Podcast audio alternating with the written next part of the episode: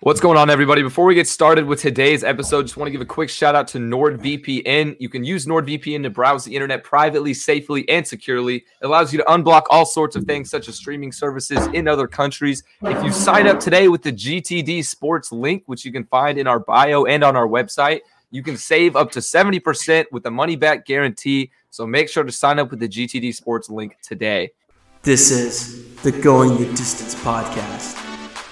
Dude, I'm telling you, when I'm driving a fucking Porsche and living on a yacht, you're gonna be like, oh, I wish I'd gone into the top shot.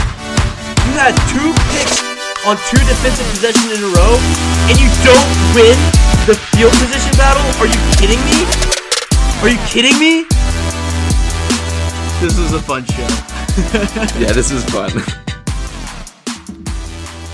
Alrighty, hello everybody. Welcome in and welcome back to another episode of the Going the Distance podcast. My name is Ryan Bonnell, and alongside me is my co-host Elijah Span. Before we get started with today's episode, be sure, as always, to go and check out all of our content over at gtdsports.com, where you can find blogs and our podcast network with some other kick-ass shows, and you'll even find uh, Elijah and myself on there. So go check us out over there, and you can follow us on our personal social medias as well over at Ryan Bonnell 8, and Elijah is at Elijah Span 19.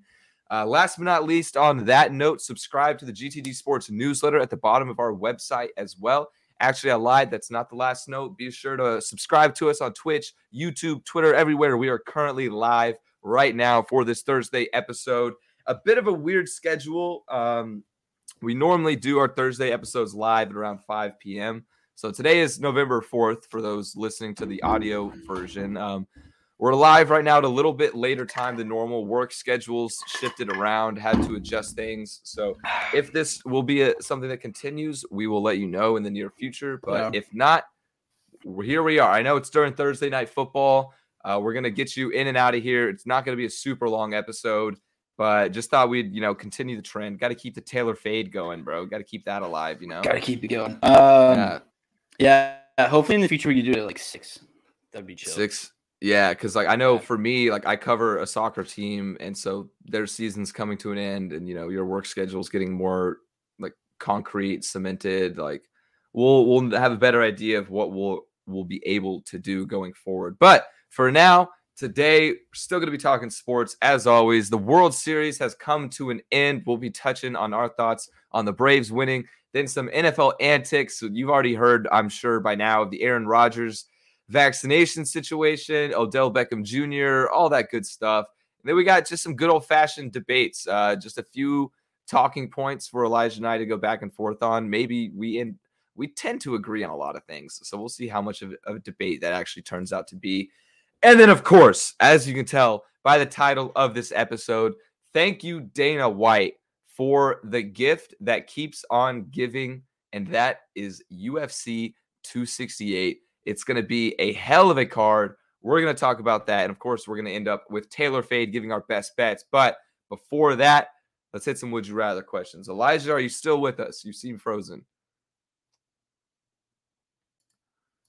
All right, Elijah is frozen on the screen. Uh, I'm sure he'll be back with us in just a second. But so for now, I'll go ahead and well, I guess that doesn't really make sense. I was gonna do a would you rather question, but Elijah is frozen out. So um let's let's stall a little bit. We'll come back to the would you rather questions. I'll, I'll go ahead and dive in to some World Series. Uh, as you guys probably are aware, the Braves ended up winning the World Series in six games last night. They had a big, big old fat win, seven to zero in Game Six in Houston as well. So there's really not much. You probably know Elijah and I aren't big baseball guys. We don't really have any super great analysis to add to everything. But all I got to say is when the Astros lose, America wins. And yes, I may have had money on the Astros to win game six because I thought they were the better team.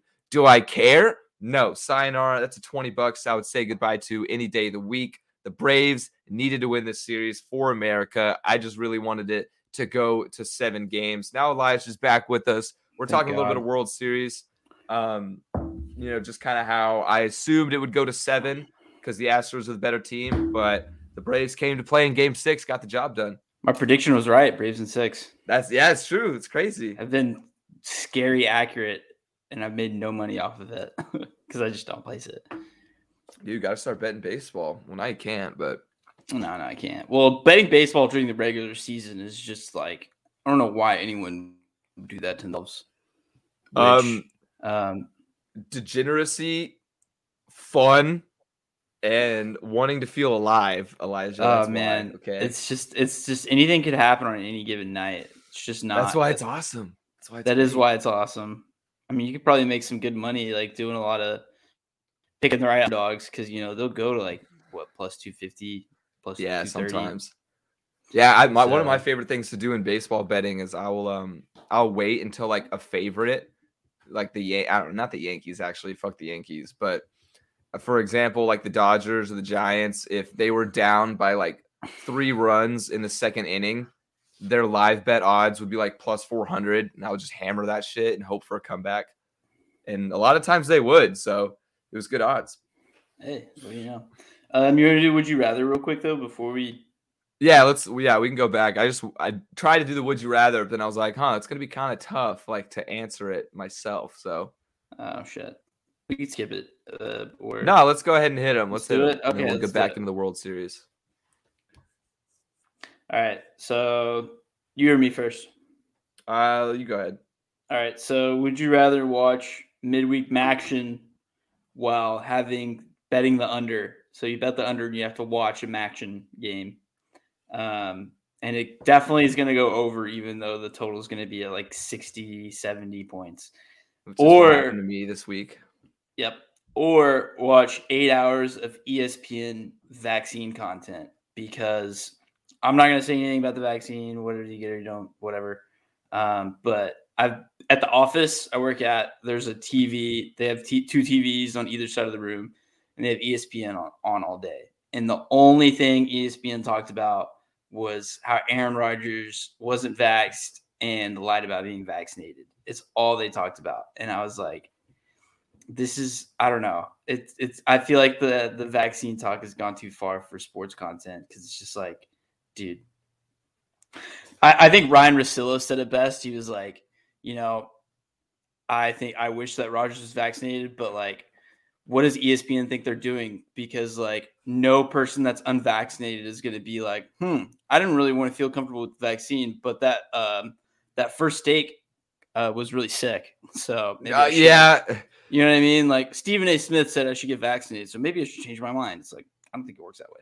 Yeah, no, you're you're right. I think there is to some extent it is I get I think it's important to talk about like the Aaron Rodgers situation, but ESPN has definitely milked it. To answer the would you rather though, uh, would I rather watch eight hours of uninterrupted vaccine content or MACtion?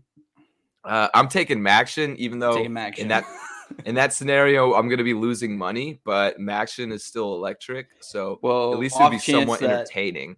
Yeah, and in the off chance that you know the, the under hits, probably not. Yeah, I bet the under. Actually, betting the under in MACtion games that don't even hit or that do hit still isn't fun because I bet the under in the MACtion championship last year when it was like sixty nine, and um, and it was awful and it hit.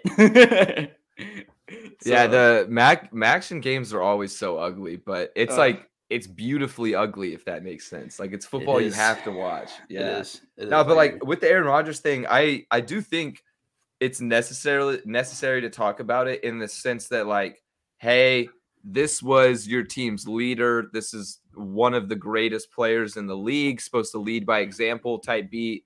Um, not only did he not get the vaccine, which that would have, you know, that's fine. Do whatever you want to do. Uh, the league had their standards. Other guys like DeAndre Hopkins didn't there were ways around, you know, to just do what you wanted to do.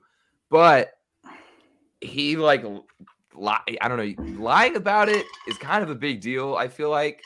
And also the fact that he did fucking holistic treatment with like spiritual shit.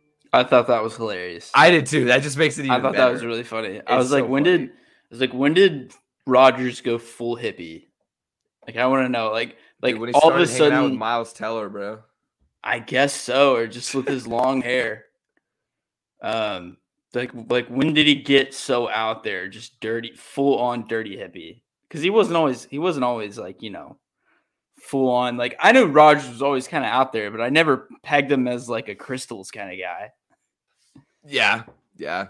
So I saw one. I saw one tweet that uh that said Aaron Rodgers heard that the vaccine could protect his family and wanted nothing to do with it. Because you know how he's but, like ventured off from his family, like they're completely separate. Oh yeah, that tweet was 100% written by a Bears fan. Oh yeah. Still, it's top tier though. I thought it was pretty funny. Top tier, top tier. All right. All right well, my my would you rather isn't as entertaining. I was having trouble coming up with one this week. Uh, my buddy suggested one that was very vulgar, and I almost went with it just because it would have been fucking hilarious. But at the same time, my parents are watching, and you know, my mm. parents would. It was never mind. And now I've said too much, but uh, anyway, would you rather only be able to listen to sports and not watch them for the rest of your life, or get to watch sports, but you can never watch any of your favorite teams ever again? Listen, I'd listen easily. Uh, because sports on the radio is cool. Like baseball on the radio is sick. Baseball I on the radio is super. Like they're dope. completely um, different. Like, You're I've, right. Yeah, and I've been I've been like on long drives when there's been Cowboys games and listened to Cowboys games with my grandpa. It's awesome. So yeah, easily.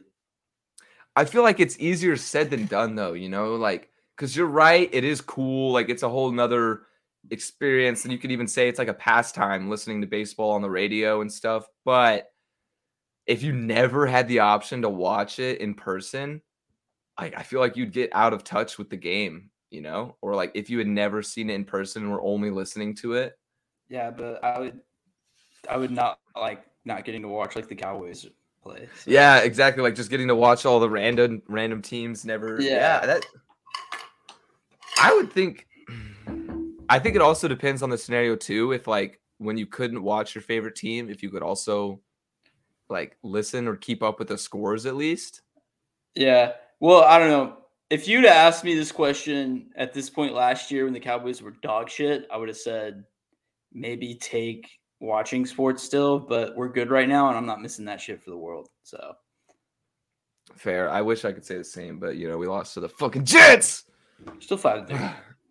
Yeah, it's still five and three, still playoff picture, but do it be. It's just it, it do it be, yeah. It's frustrating. All right. Anyway, though, enough would you rather. Let's get back to the World Series where we were. Um, so as I said, when the Astros lose, America wins. Braves in six.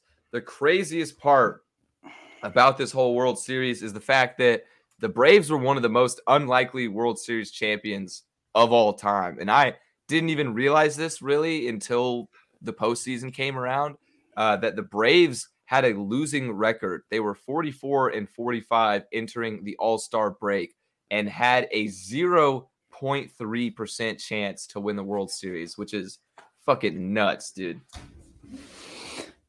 That would have been a very, very nice payout if you would have known to put a futures bet on that. So See, that's how you know we're just degenerate gamblers. Because the first thing, my brain exactly went there too. Like, damn, that would have been a good bet. Like, right? There must have been somebody out there who who did it. Hopefully, he didn't have a, enough of other World Series bets to where that made him a profit. But uh, yeah, man, th- this is a crazy, crazy story. They got hot at the right time. Um, and the fact too is like there's been so many 90 plus win teams, and the the Braves were the like worst team by record to enter in the postseason. There's teams with better records that missed the postseason. So I think that's a crazy thing about baseball. And I think it says something about um, the playoff and the playoff race. Um, I don't know if it's necessarily a good thing that the Braves won. I think it's awesome. Don't get me wrong. Like I'm not like mad that the Braves won, but you do kind of have to look at it and be like, why the fuck do we play 162 games when there's teams that had worse record than the World Series championship, the World Series champions that didn't even go to the playoffs. So, yeah, I I still you can call me maybe I'm just not traditional enough, but I will never understand why to this day baseball is still 162 games. I think if they were to shorten the season, it would validate the playoffs a bit more like you're talking about. It would bring in a younger audience that doesn't have the attention span to keep up with 162 regular season games. Like I just I don't know. I think it would improve. It would I- modernize the game for sure.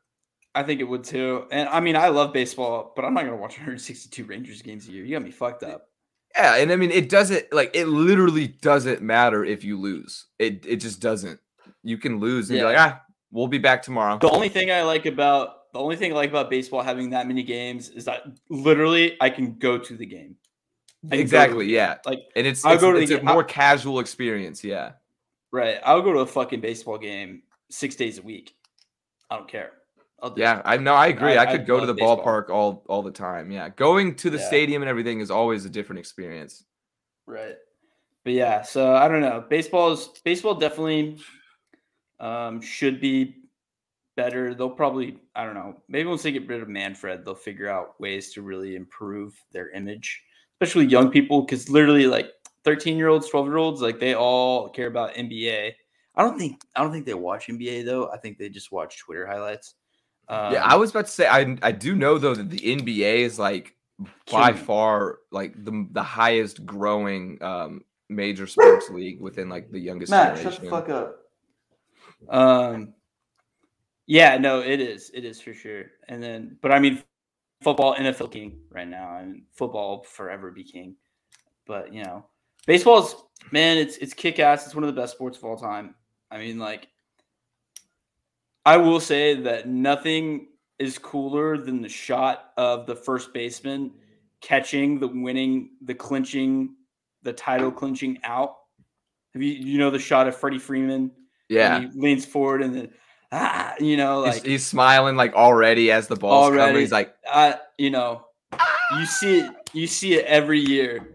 You know, yeah, like the uh, you see it with the Cubs when they did it in 2016. Like literally every single championship team, you know that play. Like nine times out of ten, they- they get the last out instead of like a walk off. That would be insane though. Um, uh, which has happened. Um, but like that's like that's like one of my favorite sports shots or like just angles, camera angles of all time. It's the best. It makes No, I it brings agree. Yeah, just- my face. just thinking about it, I already got goosebumps and shit, man. Like, Yeah. because I I remember exactly, very vividly, the Cubs video too. Whenever they broke the curse, that one was probably the most iconic to me, because like Yeah, it definitely. they is. broke the curse, you know. Right. So, but uh, yeah, that's it's definitely just want to give that shot some love.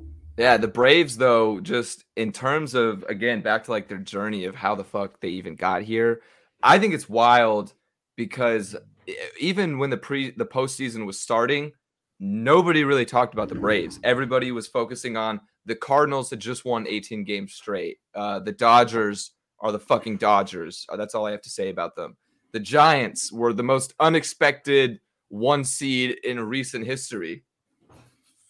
Other side, like they, they just weren't the Astros. You know, everybody's talking about the Astros, like five straight ALCSs. You know, The nobody was really talking about the Braves. Yeah, the Brewers had even a lot of, had a lot of buzz.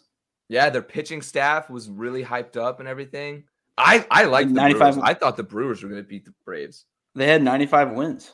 Yeah, I, I mean, mean, they were a good team. Yeah. So So it is wild, but the craziest part about all this is um, their mid-season moves. Like they're they did everything fucking right because coming into the preseason, they were picked to finish like top three, top four. A lot of people had high expectations for the Braves.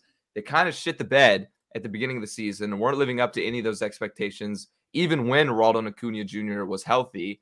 Then Ronald Acuna Jr. tore his ACL right before the All Star break, out for the season, and they went on a mission. They brought in Adam Duvall. They brought in um, who else was it? What what's his other the other Jorge guy? Joc, Joc, yeah, Jorge Soler, Joc Pederson. Like they brought in big name guys and they flipped their prospects for them. Like they they played it to the T. They went all in for a World Series and it paid off. Uh, I don't know the the details on the contract situations and whatnot. I don't know how long term they're going to be able to maintain this lineup, but if you have this lineup with Ronald Acuna Jr. coming back and you add like maybe one pitcher other than Fried, they could compete again.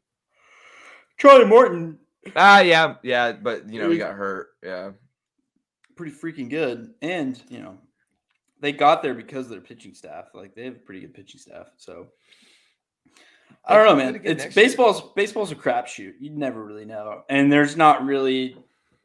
Baseball is one game that there's not repeat champions, which I, which is one thing I really really like about. I yeah, I do too. It's so much harder to go back to back in baseball than any mm-hmm. other sport. So, yeah, probably not, but it is nice to see him do it, especially for Freddie Freeman. Man, that guy's that guy's been with the Braves for forever. He's been through their dog shit years. Like, yeah, you know, and then finally now he's in his early. I think he's early thirties. They're good, and he gets his ring, which is really awesome. Yeah, and like one more point on how you said like teams uh with a worse or teams with a better record than them didn't make the playoffs. There were an MLB record 11 teams that finished with over 90 wins, yet none of them won the World Series, which is kind of crazy because the Braves finished with 88. So, damn, that is nuts. Yeah, wild stuff. Good for the Braves. I'm happy with the result. I mean, if it was between anybody in the Astros, I'm going with anybody. So happy Atlanta won.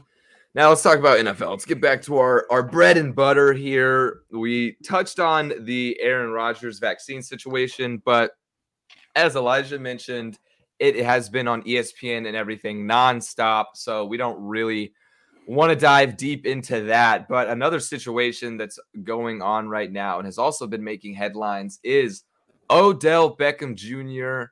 is potentially not going to be a Cleveland Brown for much longer. What are your thoughts on this situation? Um, I think he's acting like a baby. Um, for one, and another is that I think that some of his struggles really do have to with him being hurt a lot. Like the year that he was traded to the Browns, he was coming off a year where he broke his ankle. Right? Was that the the injury that he got with the Giants? I think it, was, yeah, something with his foot. So I think it was ankle. Eli Manning's last season, I believe and then he got traded. Yeah, it was Eli Manning's last season because he never played with Daniel Jones. Um, um, then he got traded to the Browns, and his Browns' first year was very so-so. It was his year back from injury. Also, just couldn't get on the same page with Baker. He only had two touchdowns, and then last year weren't still not really cutting it. And then towards ACL, and now this year he's been banged up, missing games, and then when he's been back, still just not getting things done. So it's like I, I just don't think he's get, given Cleveland a fair shot, maybe because he's been so often injured. But I do think that he should probably get out because I think I don't know, just something's just not working out. But at the same time, I think a lot more of it is due to injuries. I, I agree that like the injury situation plays a part, but I I honestly side with Odell. Ironically, typically I would be one to like say stop being a bitch, but uh, in this, and I, I think maybe he's being a bit dramatic with the whole thing, but I think he has a point. Um, because yes, there's been injuries, but even in his his fully healthy season with the Browns, he had his lowest receiving yards of any fully healthy season. He had by far his lowest target share of any season. And meanwhile, while he was with the Giants, he had four out of five years with a thousand plus yards. Two of those mm. he only played 12 games and he got hurt one the one year he didn't hit a thousand. So mm-hmm. it's like seeing yeah. and now his production this year, because yeah, you could argue like last year's injury, but just coming back from injury, he has 17 receptions in six games and zero touchdowns, which I I don't know who to put the blame on, you know, because there's so many elements and so many variables in all this shit with football, but from like the clips in the film that I've seen, it definitely seems like Baker Mayfield needs to start finding him more or looking his way more. Yeah. Um, well, yeah, if you watch the video that his dad made. Yeah, well, yeah, made. that one in particular, yeah. Oh my god. That was such That was so show. funny though that he like yeah. actually posted that. What the fuck? Yeah, you can give shit. Um Did you see Baker commented on it? Did you really? Yeah, Baker said like you have a point, like like we'll we'll do better, like we'll try to get better, like some basic cliche shit. Oh. Well, good for Baker for not trying to be a dick about it. Honestly, yeah. People people don't like Baker. It. People don't like Baker because like he's cocky and like an asshole, but that's you know, he's trying to make shit better. So um you know, I think Cleveland definitely should have traded OBJ though, because we already knew that OBJ was like pretty pissed off in the first place. You know, yeah, like, I just was didn't think this would. I just didn't think this was a good fit. I, I don't think this was going to work out. And you know, because you really have a point with that, because last year after OBJ got hurt, um, the Browns' offense got better. Yeah, which is weird. Yeah, I mean, know, they have Jarvis Landry, who's pretty solid. I mean, you Yeah. could say David and Njoku's good. Who else do they have? They got um, what's his name? The young guy, really young guy. Peoples is that Peoples? Something? Donovan's Peoples Jones. Yeah, Peoples Jones. Yeah, what a name, dude. Uh, yeah. So yeah, man, Browns. I don't know. Like, what are they gonna do? Like, are they just gonna release them, or like, are they gonna try That- and make things better, or like what? That's what I've been trying to figure out, like the exact semantics of the whole situation, because like I've heard he's been sitting out of practices um Yeah, since Yesterday the trade deadline passed. What? yesterday and today. Yeah. So he hasn't been practicing and they like dismissed him from practice. So they like let him go. But I, I don't know. And like with his dad posting the video, uh apparently he said he wants out of Cleveland, but like the trade deadline's already passed, bro. What what are you doing? I don't know if he's gonna sit out the rest of the season. I can tell you he's not gonna play this weekend. I know that. But Yeah. beyond that, I really have no clue what's gonna oh excuse me. Got the hiccups. Beyond that, I have, I have no clue what's going to happen. But how do you think if he does sit out for the remainder of the year? How do you think this not only not having OBJ, but just this whole drama situation as a whole is going to affect him? Well, like he's he's already had his like behavioral issues, I guess, with the Giants. It's part of the reason why he was traded because he, you know, couldn't keep his emotions in check. I mean, we all remember uh, the kicking net saga. Oh was- yeah, yeah, Um, classic. sideline outbursts, and then the Josh Norman game is rookie year. So like he's, I don't know, he's kind of had a history now, and now he's doing it with the Browns, and he's not not happy and not upset. And if it doesn't work out in two places, you kind of have to look at yourself as a team. It's like, well, yeah, this guy's really talented, but at this point, and with all these injuries, do we really want to take a risk on him? For, Well, for how because how expensive he's going to be and how much attention he's going to demand for not only from like in within the locker room and from media. So like, there's a whole lot of factors of why I wouldn't want O- OBJ. I think the injuries uh, overweigh everything else you just mentioned because I, I think yes, there he did have those antics and stuff with the Giants, but I mean since since then we really haven't heard of any like Odell, you know, throwing a helmet on the sideline or anything Right. like that. But um, and just I know it's somewhat cliche, but I do think it's worth noting that you know the media kind of portrays Odell, you know, doing stuff on the sideline as uh, overreacting or lashing out or throwing a temper tantrum. Meanwhile, if Tom Brady's on the sideline and he was to throw or kick a fucking net, throw his helmet, they're going to be like, that's the intensity right there. That's the drive. He wants to win, you know, like he's trying to get his team fired up type thing. So I think it's all about perspective with that kind of thing. Cause I mean, we don't really know what's going on on the sideline. And yes, as an NFL organization or owner, the optics are important because you would have to deal with the bullshit in the media that comes along with it. But in the grand scheme of things, it seems like that really hasn't been that big of a problem for Odell lately.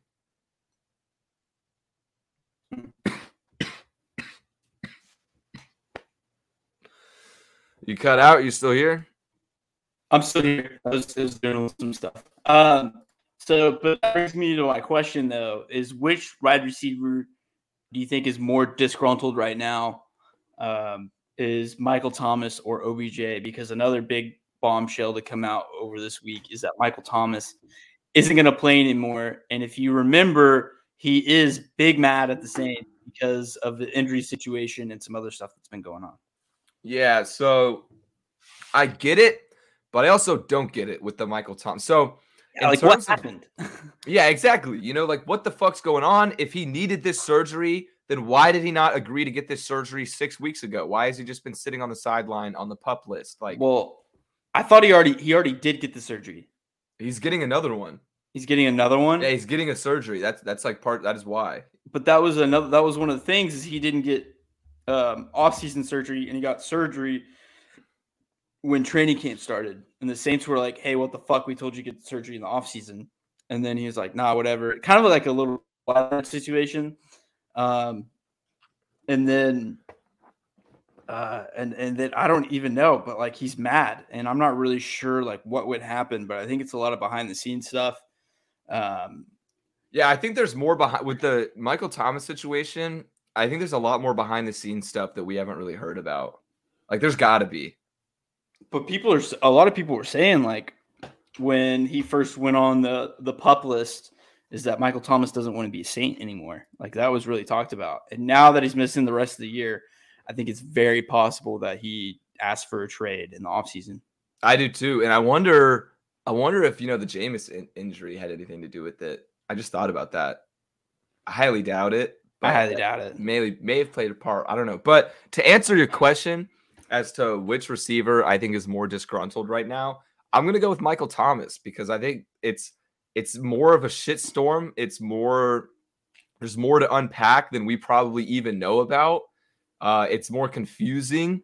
He's and I think in terms of value on the field for his his team respectively, Michael Thomas is is a bigger miss than Odell is. And right now 100%. His issues seem to be more long term as well than Odell's. So that's why I think it would be Thomas. 100%. I agree.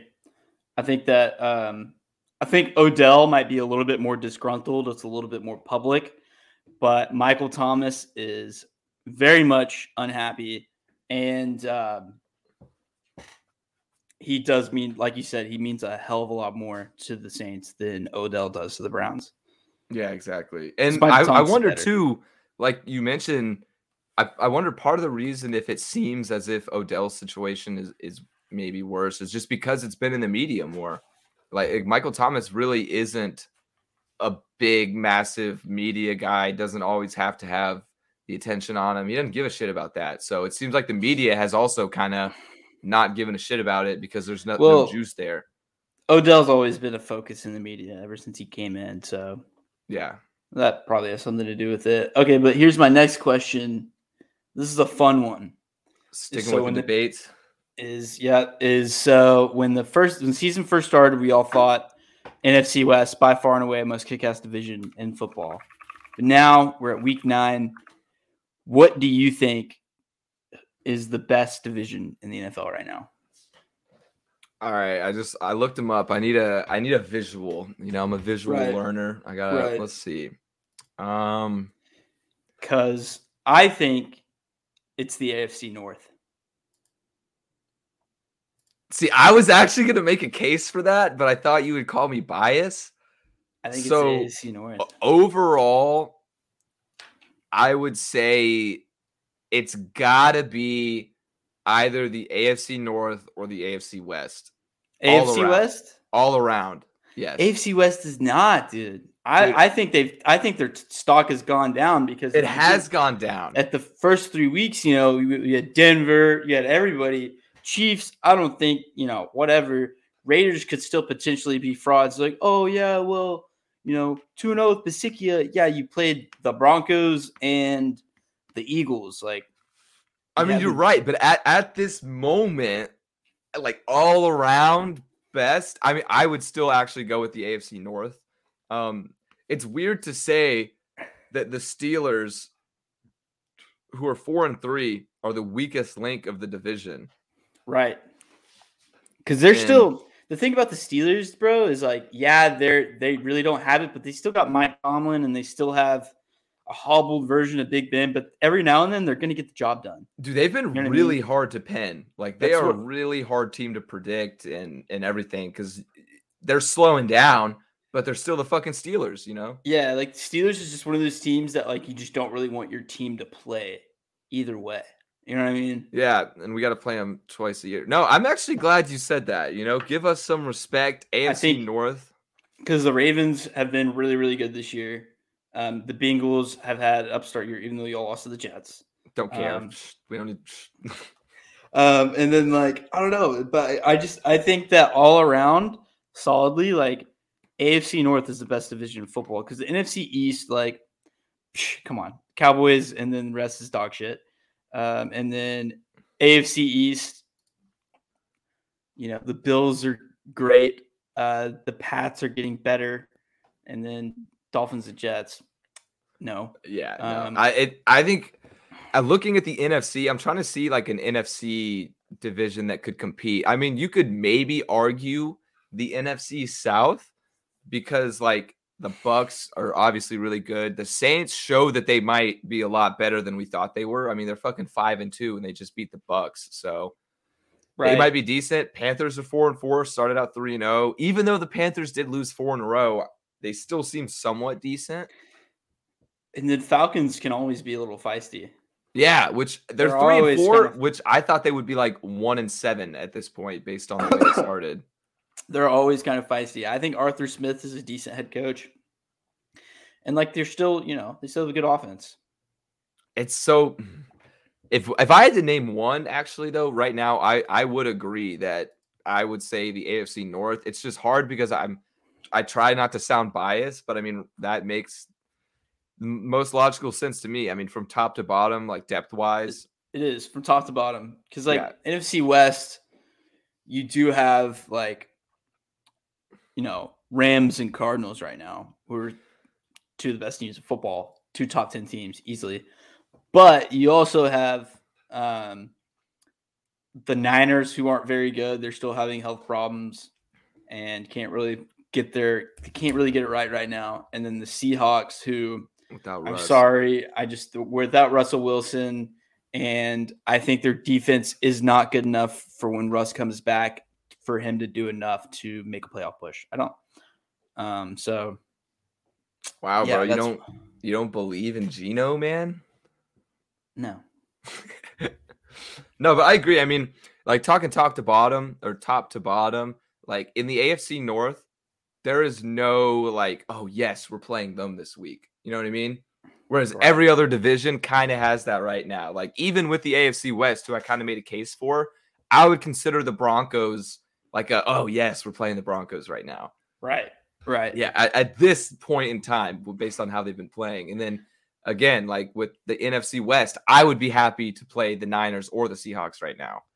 So And then if you're the NFC East, you'd be happy to play any of us except for the Cowboys. yeah, literally anybody other than the Cowboys. like fucking Giants. Let's go. No, I would be happy to play the Cowboys just so uh just so we can settle the debate once and for all, you know, and just uh, prove that Okay. the Bengals are better. No, No, I'm, I'm not Um, gonna lie. The Cowboys are definitely better this year, we're awesome. at least right now. Um. So Oh wait, actually, no, no. Let's let's have this. Let's make this a debate. This is a small debate. I just thought about this one. My buddy and I were arguing about this right before the podcast started. Um, who, and I feel like we're both going to be on polar opposite ends. What is the worst fan base to root for? Like, would you rather be a Bengals fan or a Cowboys fan in our generation? I'd rather be a Cowboys fan. See, because I'd rather be a Bengals fan. Like, yeah, we'd rather be it because that's what we are. I know, but I'm talking like If we could choose, Yeah, like starting over. I don't know.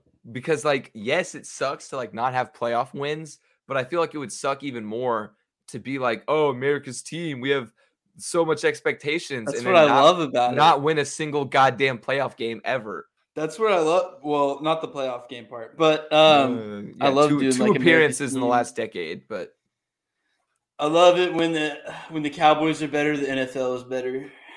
I love that. I see. I think when the Cowboys are like two and eight, that's when the NFL's better because then it's just memes on the Cowboys.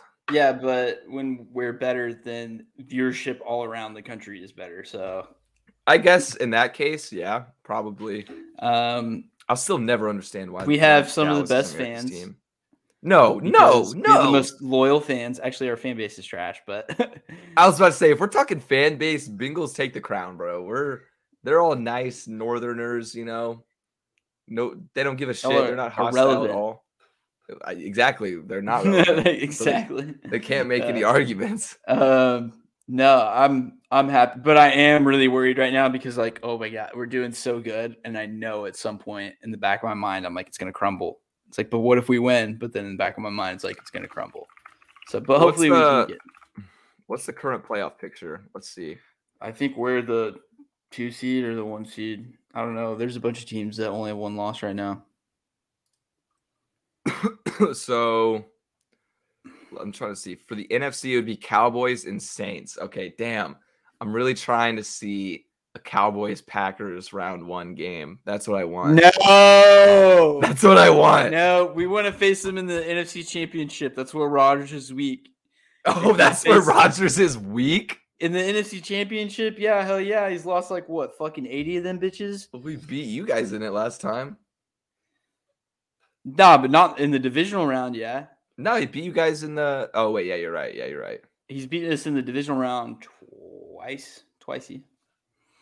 So yeah, if we face him in the divisional round, we're fucked. But I don't know. I want to see a championship. First. We can I want to see a first round, bro. I I would be so upset. I'd be so mad. Right uh, now, it has the Bengals uh, slated to play the Bills, and I'm gonna be pretty fucking pissed if that's what happens. That's gonna be tough. It's uh, gonna be uh, really tough. Speaking of playoffs, though, how would you feel if the CFP turned into a double SEC, double Big Ten show? The fact that this is a, a, likely scenario right now really pisses me off, and I fucking hate it. And I hate the committee, and I hate everything they have built. Uh, I love the playoff format. Love the fair. I would say fairness. I love the idea of fairness behind it. Uh, I just don't think it's ever going to be achievable until we expand it to either eight teams or 12 teams. So, how would I feel? I would, I would hate it. I, I do not yeah. want to see this. Yeah, your whole, you're saying like fairness in theory, but fairness and not unfairness in reality is definitely making me think of communism again, like I compared it to in our um, college football preview episode. So, which I stand by that. I, I stand fully behind that. Um, and another thing is like, if that happens, like you have to go to 12. You have to go to 12. Like 100%. Like at least eight. Cause like in my, like I'm totally happy with 12 and maybe that would be better. But in my ideal scenario, um, I have eight, eight team playoffs. You get the five Power Five conference champions automatically. Those five and then you get one group of five at large bid. So Cincinnati this year would automatically be in. And then you get those two extra teams to suck the committee's dick a little bit, give them that Alabama, give them that one loss Ohio State, shove them in there. I don't care. You got the champions in there. You got the underdog that deserves a shot.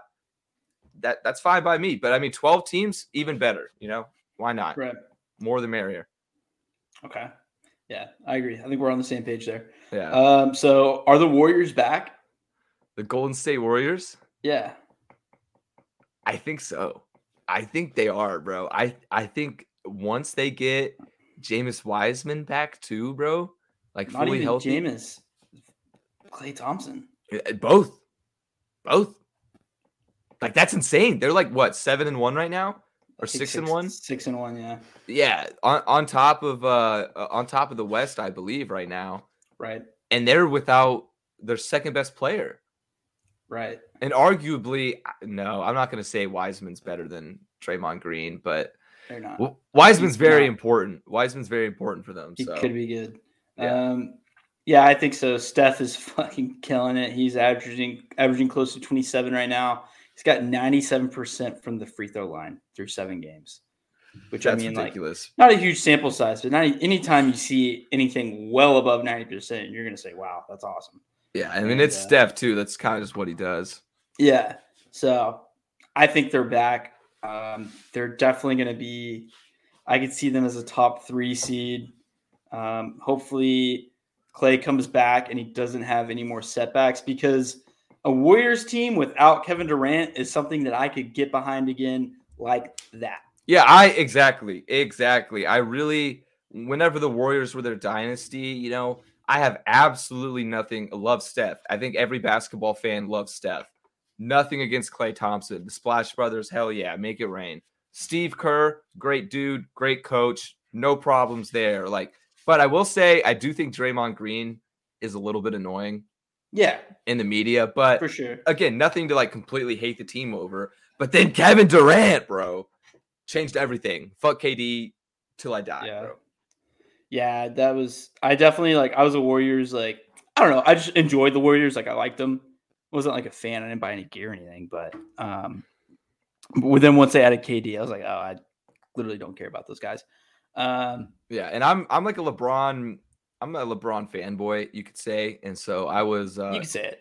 Yeah, although I'm a Heat fan, I was riding with the Cavaliers whenever they were in their back and forth finals, you know, trilogy.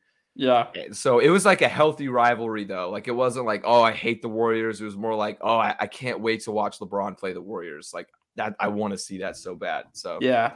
I think they are back this year, and it's it's gonna. I don't know. I would say surprise a lot of people, but then again, it's it's Steph Curry, it's Steve Kerr. You know, this what they do. So Yeah. All right. And then here's one. I'm glad you added this one in there. So, what is the most entertaining of the non-core four sports? this is a really really hard question even though i added it in there i don't know if i have a set in stone answer I have mine. i think i do um so obviously core four we're talking hockey baseball basketball football so So anything outside of that. So you got tennis, golf, um, F1. i'm split between two right now Um, Uh, I don't see. I would say soccer, but, but like I don't know. Even though it's technically not an American core four sport, I would consider like soccer up there as like a mainstream type sport. Yeah, that's definitely a mainstream type sport. So. I thought soccer was in the core four. nah, it's it's hockey, baseball, basketball, football. Oh, you're right. I'm st- I'm dumb. I- America, baby. yeah. Uh, Ah, so I would say soccer, but for the sake of the argument, in terms of like non-major sports per se, um, I'm gonna say UFC. Got to go with MMA. really? Yeah. That's a good pick. Yeah, That's a really good pick. Although for me, I got to go golf. I I was thinking you were gonna go with golf. Yeah, I got to go golf. I just I just enjoy watching it. It's a ca- it's a good casual watch. And then as somebody who plays golf, it's you know if you don't play golf and you hate that pick, there's I know why because I used to not play golf and I didn't give a shit about golf. But as soon as I started playing golf, I started liking golf a whole lot more. Um, so it's definitely just something you have to play to appreciate more. Um, and it's just I don't know, it's just good to watch. It's entertaining, especially when you get to the playoffs because like or like the majors because guys like really want to win that. Sometimes in the NFL, like I think there really are some guys that like as soon as they get paid, they kind of don't give a shit. But in golf, they're always going for that money and they want the glory and it's all on them. It's and it, it really does provide for some of the best drama in sports. I, f- I find it kind of funny though that you chose like golf as the most entertaining because although I do agree with those points because I as well began appreciating watching golf a lot more once I started playing it and like you know watching their stroke technique and all this stuff but in terms of entertainment wise I feel like I don't know it's just like pretty slow like Yeah. no like razzle dazzle type things I don't know It's hung it's hangover TV. And sometimes that's the best TV, in my opinion. Just to kind of, you know, look up, maybe play on your phone a little bit, look back up, enjoy entertainment can really be enjoying yourself. But I really I really like your pick in the UFC because that that didn't even enter my brain as like sport. Because I don't I really don't associate combat sports with other sports for some reason, even though I am a big UFC fan. It's Mhm. just something that just doesn't click with my brain. But uh no, I agree. Like I, you know, since the pandemic, I've watched every single UFC numbered event. Um, and I've even, you know, watched a couple of the Saturday night fight nights when I can, or just when they're on. Usually doing stuff Saturday night. Yeah, same. Like if it's So- not like a numbered event, I'll watch it if I can, but it's Yeah. never a major deal. But I mean, like, it's a great product. Dana White is like, for uh, for like commissioners or guys who run their sports, he is definitely like top tier. top tier, like top two. If I'd say one. he's, I'd probably say he's number one, honestly. it'd be him or Adam Silver. Yeah, I'd agree. I, I agree. Those are definitely the top two. um like he he knows what he's doing he makes the right decisions every single time which is um what we're about to talk about because he definitely knows what we're gonna he's doing for this Saturday. Bro, yes, Square Garden. sir. Beautiful transition there into UFC 268 this weekend because Dana White is the gift that keeps on giving. This man has put together yet again a absolute must-watch card. Uh, if you haven't heard about it yet, holy shit, you are missing out. You got to watch it this weekend. We got Kamaru Usman versus Colby Covington in a rematch for the welterweight belt. We got Thug Rose, baby. We have mentioned it multiple times. She is probably the Going the Distance podcast favorite fighter. You know, just our She's definitely- podcast, yeah, number one fighter. Thug Rose, always rooting for her against Zhang Weili, the absolute. Oh, I'm gonna just let it let it play.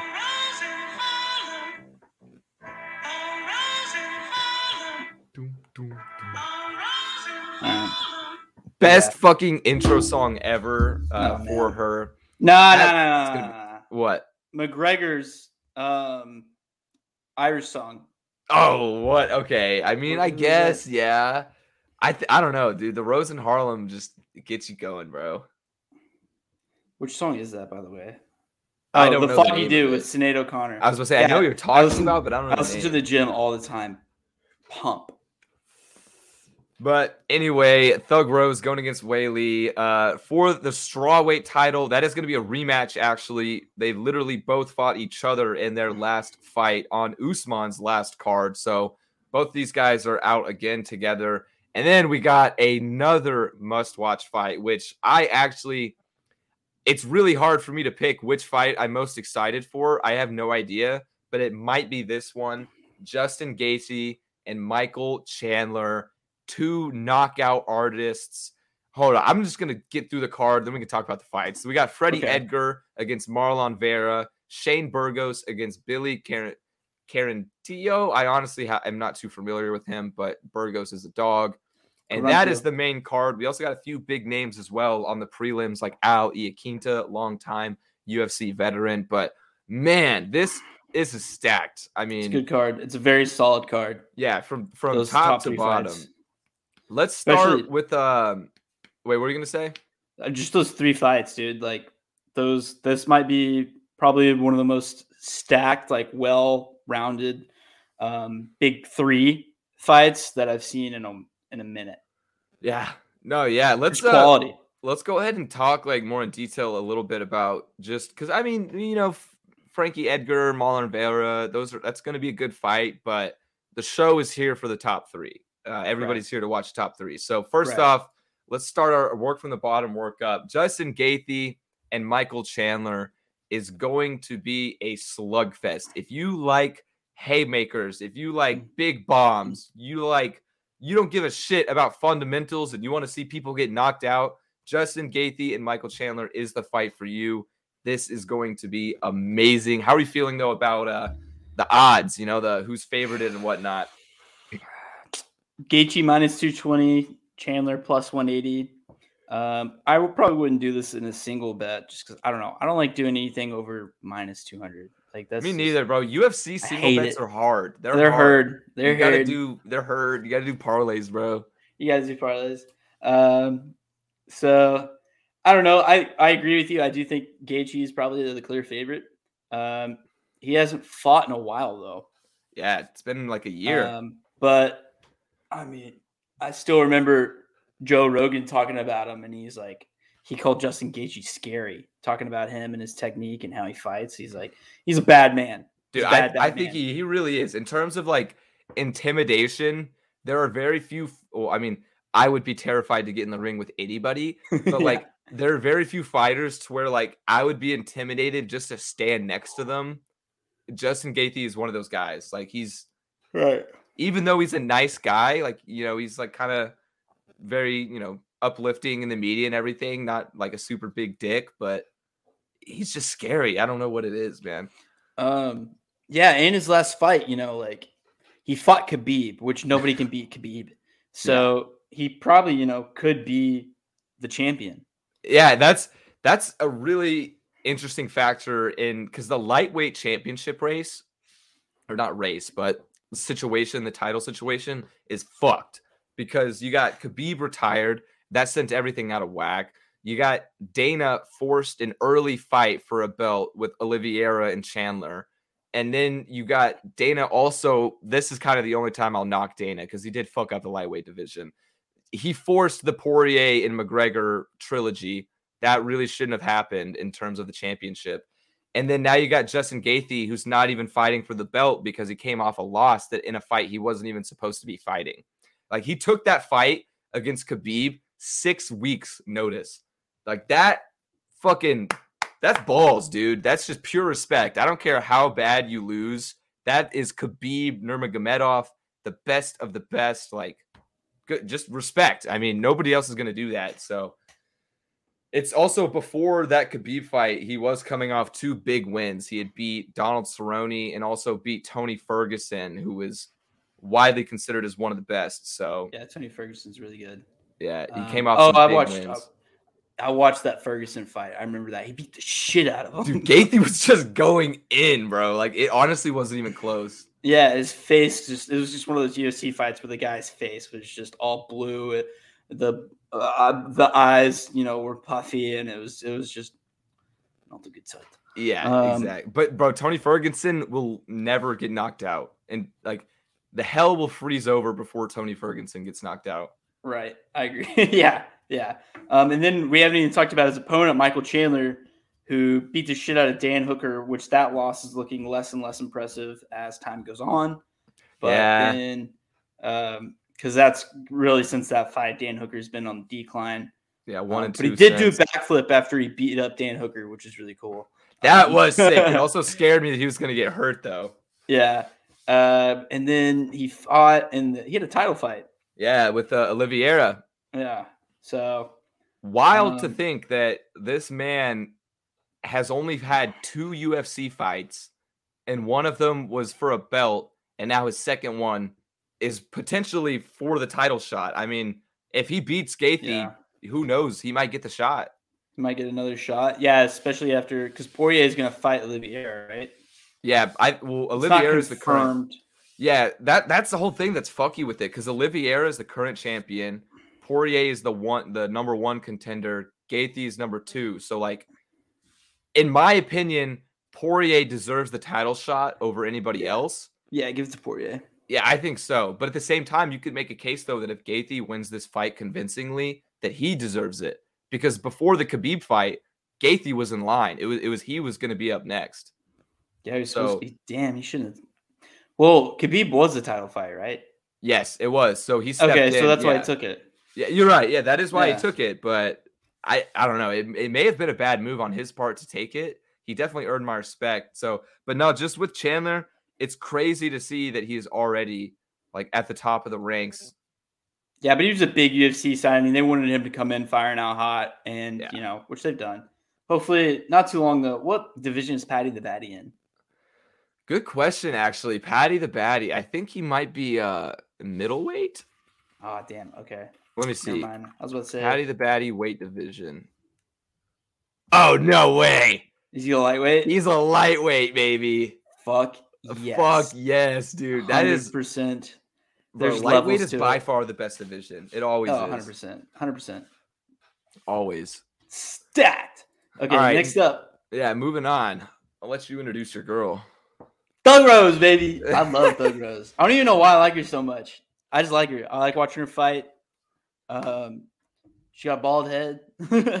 Bro, she's like she kicked the shit out of the. Who did she fight last time? Zhang. Last this is a rematch. This is a rematch? rematch. Oh shit! Yeah, Oh. she fought Zhang. Uh, yeah, she had that head kick knockout in the last That's fight. right. That's right. Yeah, 78 seconds into the fight. Oh, Thug Rose, baby. Thug Rose, baby. Um, yeah, I like I like Thug Rose in the in this fight to beat Zhang. Um, Zhang's a pretty damn good fighter though. Um, but yeah, I you know, that's all I gotta say though.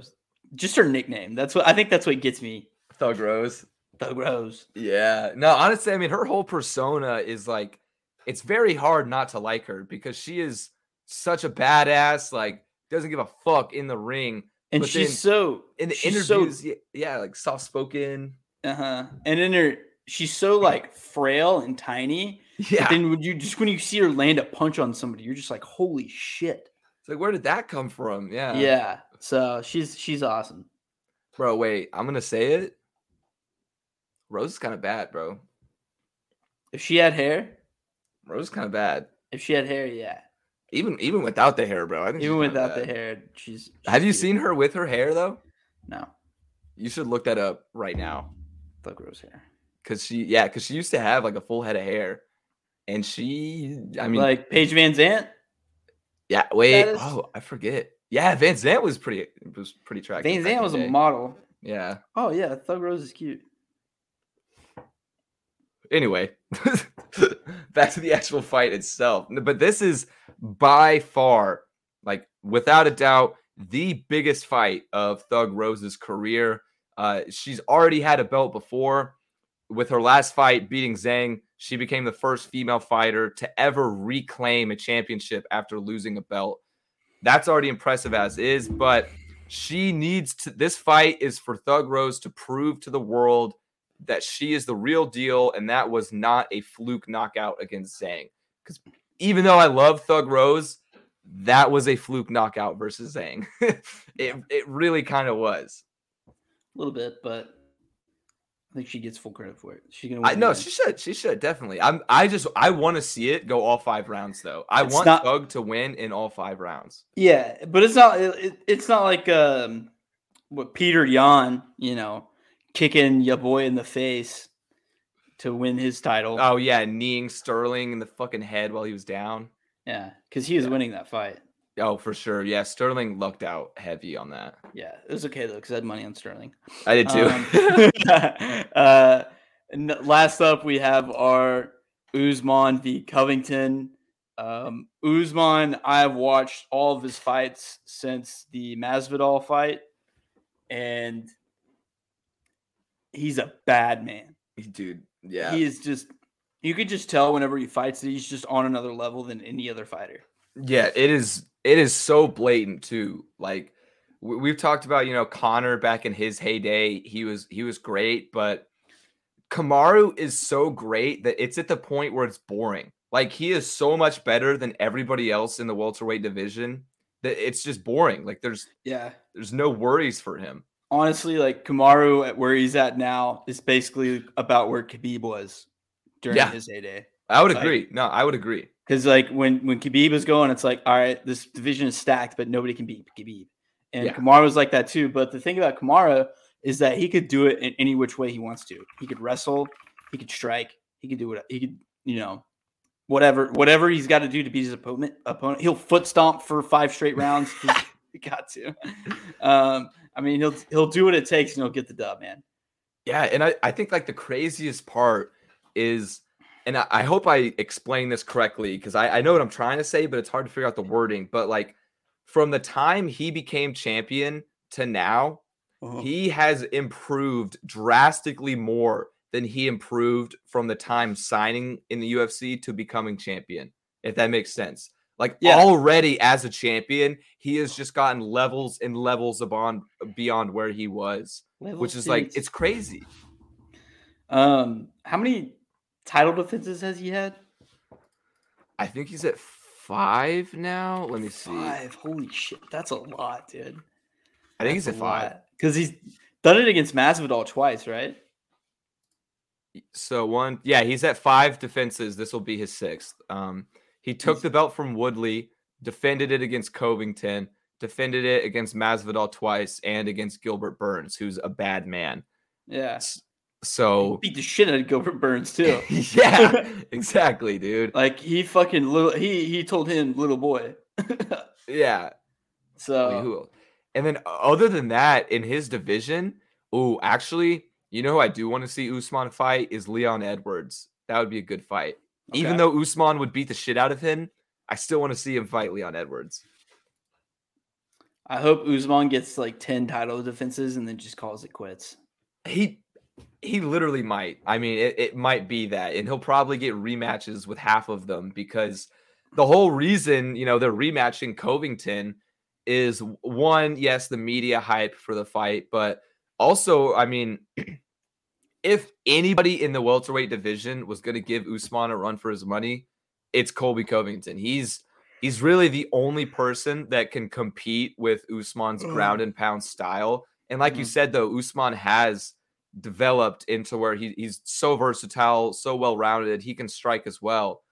But if it goes on the ground, Covington can actually compete. And he Covington might actually have the upper hand in some wrestling maneuvers rather than just straight up ground and pound. So it, I think it'll be the best fight we've seen yet because in their first fight, uh, Usman was was beaten up. I mean, Usman got his eye hit. He, he was swelling up. Covington did some damage, but Usman was in control the whole time. So it's it's hard to to pick against Usman for sure. I would like to say it's going to be a, a, really entertaining fight. Will it actually? I don't know. Um, because you know Covington, he used to be on the top of his game last time these guys fought. He was super popular in the media, mostly for being hated. I'm sure you have probably seen him with his "Make America Great Again" hat on and his whole Trump persona and I feel like it's kind of just died down now that Trump isn't as relevant. He's been less relevant. Mm-hmm. But regardless, I think he's the only person in the division that stands a legitimate chance against Usman. Yeah. Uh, you got a parlay for for Saturday night? Oh, okay. Parlay. I do. I'm like I said though, like with UFC, I always prefer doing parlays uh, instead of straight bets. I'm gonna pull it up just so I can make sure I'm not misquoting myself. So I know for sure I've got Kamaru Usman money line. I don't care how steep it is, throw that in there. Usman's winning the fight. Kamaru Usman money line. Then I got Justin Gaethje money line. I think he comes out on top, even though it's going to be a slugfest. And then last but not least, I'm going with Shane Burgos money line minus 190. And the reason I'm taking Burgos is because I know what kind of fighter he is, and I've never heard of Billy Quarantillo, and maybe that's on me. But if I've never heard of him, how good can he be? You know, so I'm mm-hmm. taking that uh, two and a half units to win five units. Nice. Um, I'm doing. Um, it's kind of a. I mean, if, just basically my three picks for the three biggest is I got Gaethje, Thug Rose, and Usman. Uh, since Thug Rose is at plus 100 on my book, um, it was it's like a little under plus 300. So it's like um, I did a one unit to win like almost three, like two dollars off of three units. So it's like plus 290 or something like that. 40. That's like 15. I, I did 15 to win like 43 and some change. Nothing crazy but you know, figured why not? A little bit more juicy, yeah. No, I'm yeah. I'm definitely gonna take Thug Rose on a straight bet too. Okay. But I was a little bit more nervous to put her in a parlay. Understandable. Understandable. Yeah, but her odds are okay enough to take in a straight bet. Yeah, yeah. Which usually with UFC they're definitely not. It's the exact opposite.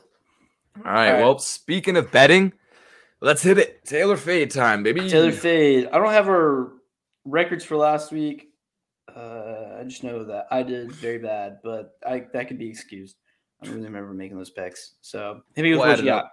We'll add it up next week. So Oh fuck me! I just got a score notification. The Colts are winning forty-two to ten, and I have money on the Jets plus ten. Sick. Yep, that's why I didn't do it because I was dude. about to, and then I checked um, who the bets were on, and it said like sixty-seven percent of the bets were on the Jets, and I was like, that's never a good sign, so I stayed away. I mean, you're right; it's not a good sign, but I don't know. I was I was delusional because they beat the fucking Bengals, but yeah. Anyway, all right, college. I'll start with college football, then go to the NFL. First up, I'm taking Maryland plus 10 at home against Penn State. I think the James Franklin train has left the station in Happy Valley. Uh, their focus is all out of whack. They've lost three games straight. Their season's done. Even if they win, Maryland can compete. Uh, I'm gonna fade. All right.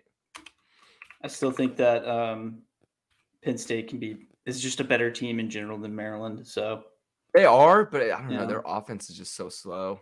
Just but... the amount of recruits. Sometimes you know stars add up. You're definitely right. I mean, even even if they are struggling this year, they still have the number one recruiting class of next year. So, right.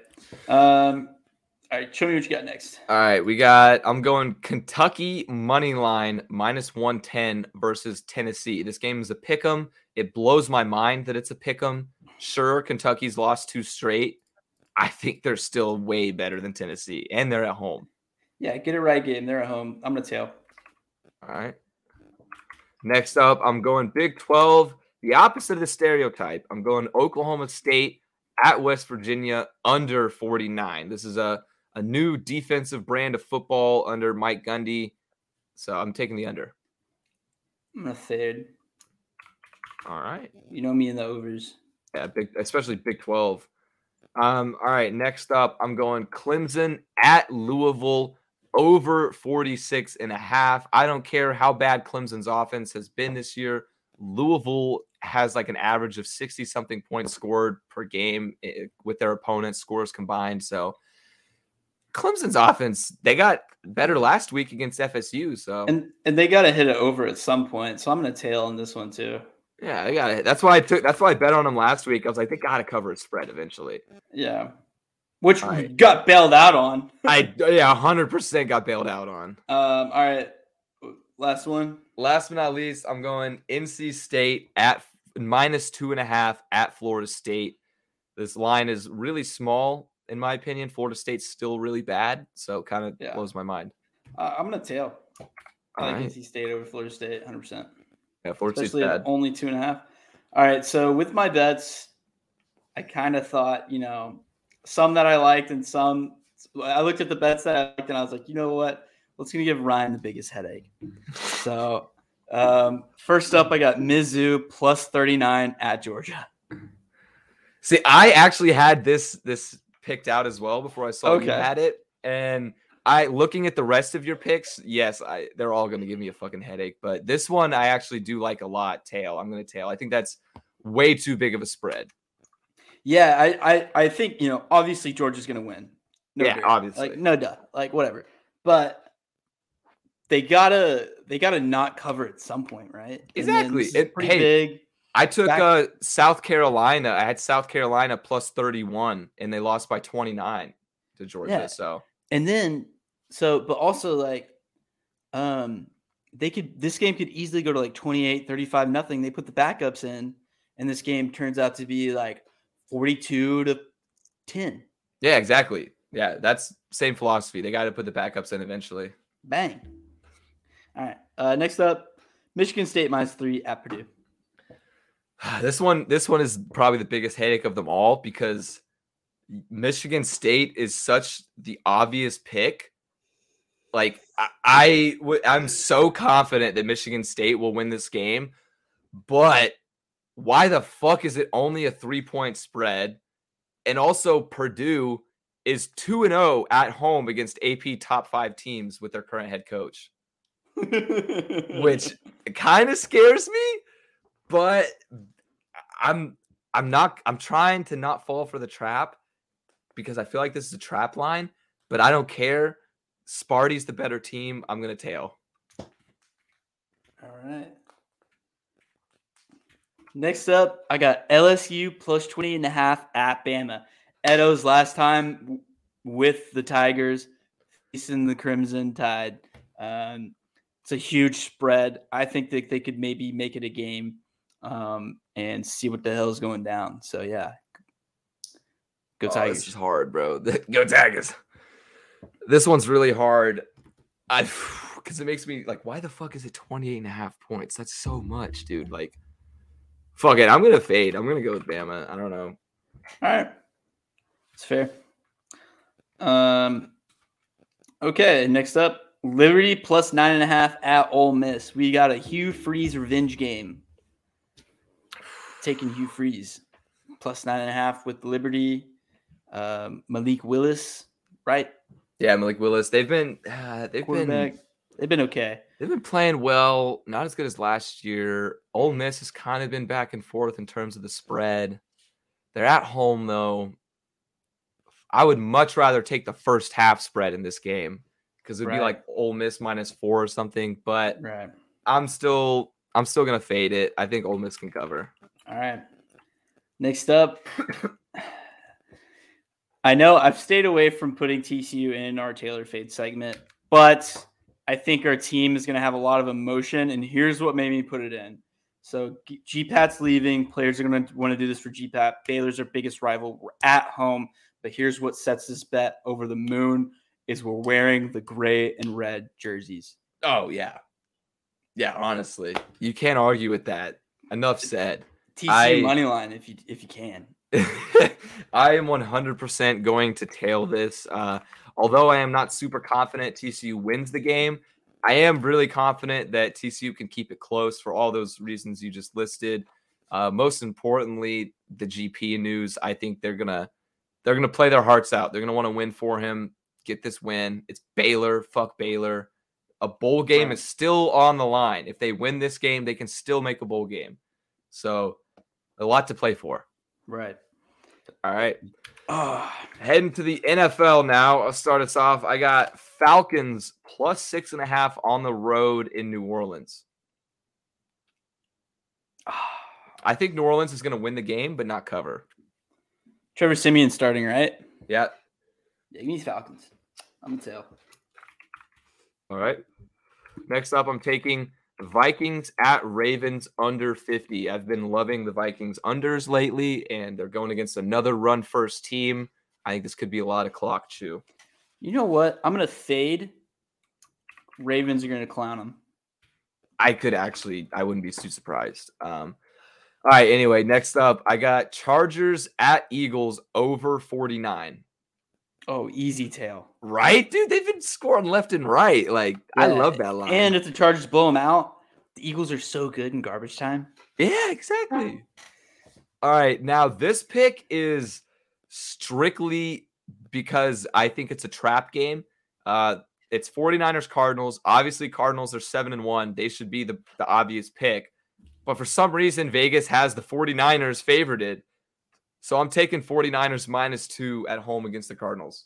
See, I did this last week with the Colts um, against the Titans. I had that same philosophy. So I'm going to fade for that reason. Yeah, it didn't work out. Same, it didn't work out for me. All right. And then last but not least, on my NFL card, I'm going with the Chicago Bears at the Steelers under 39. Oh I know this is a ridiculously ugly low total. I don't care. I'm betting the under. This is going to be like a, a 13 to 7 game. Fuck it. You know what? I've faded every single one of yours. Let's just keep the trend going. Let's go over. You're going over? Fade. All right. Fade. Uh, fade it is. fade. All right. Let's hear yours. Okay, first up, I got Pats minus three and a half at the Panthers. I also had this one on my card, almost added it in before I saw you had it. So I'm going to tail that one heavily. Next up, we got Jordan Love's first ever start at the Chiefs. He's got seven and a half points in his favor. I've got him. I think he's going to get it. I love it, dude. I'm tailing it. I love it 100%. Yeah.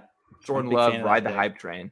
Seven, even if he doesn't get the win, seven and a half is just too many points for a team like the Packers. And Jordan Love was good in preseason Yeah. um, and in relief. So maybe he's like actually good. Uh, I feel like they're either going to be a really close game or he's going to suck and they're going to lose by 20. Like no in between. Next up, I got Tennessee plus seven and a half at the Rams. I'm going to nervously fade this one. I think uh, there's Fair. going to be an adjustment period without Derrick Henry. Rams Fair. are going to take advantage of it. Yeah. Okay. Um, and then I'm just gonna.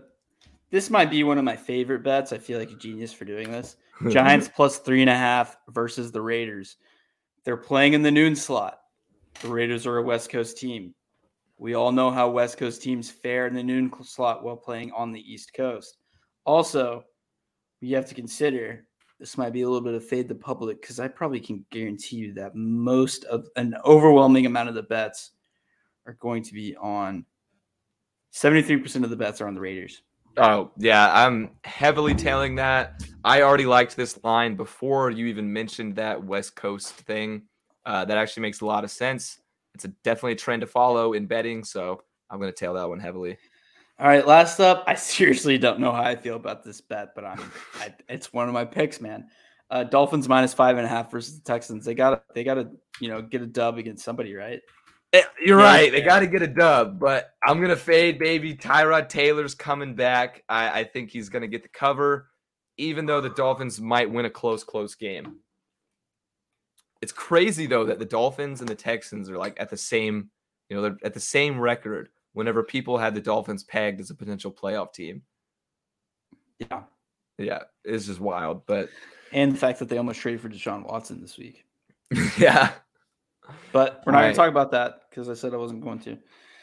All right. Well, that is going to do it for this week's episode. Got a huge, huge, huge card in the UFC this weekend. Stay tuned on our Twitter. I'm sure we'll be live tweeting some of those fights and whatnot over at GTD underscore sports. But until then, thank you all for watching, and we will be back here live again on Tuesday, back to normal time at 8 o'clock. Elijah, any last minute comments? Um, yeah, man. Have a good weekend. I love it. All right, we're leaving it there. All right, see you all on Tuesday.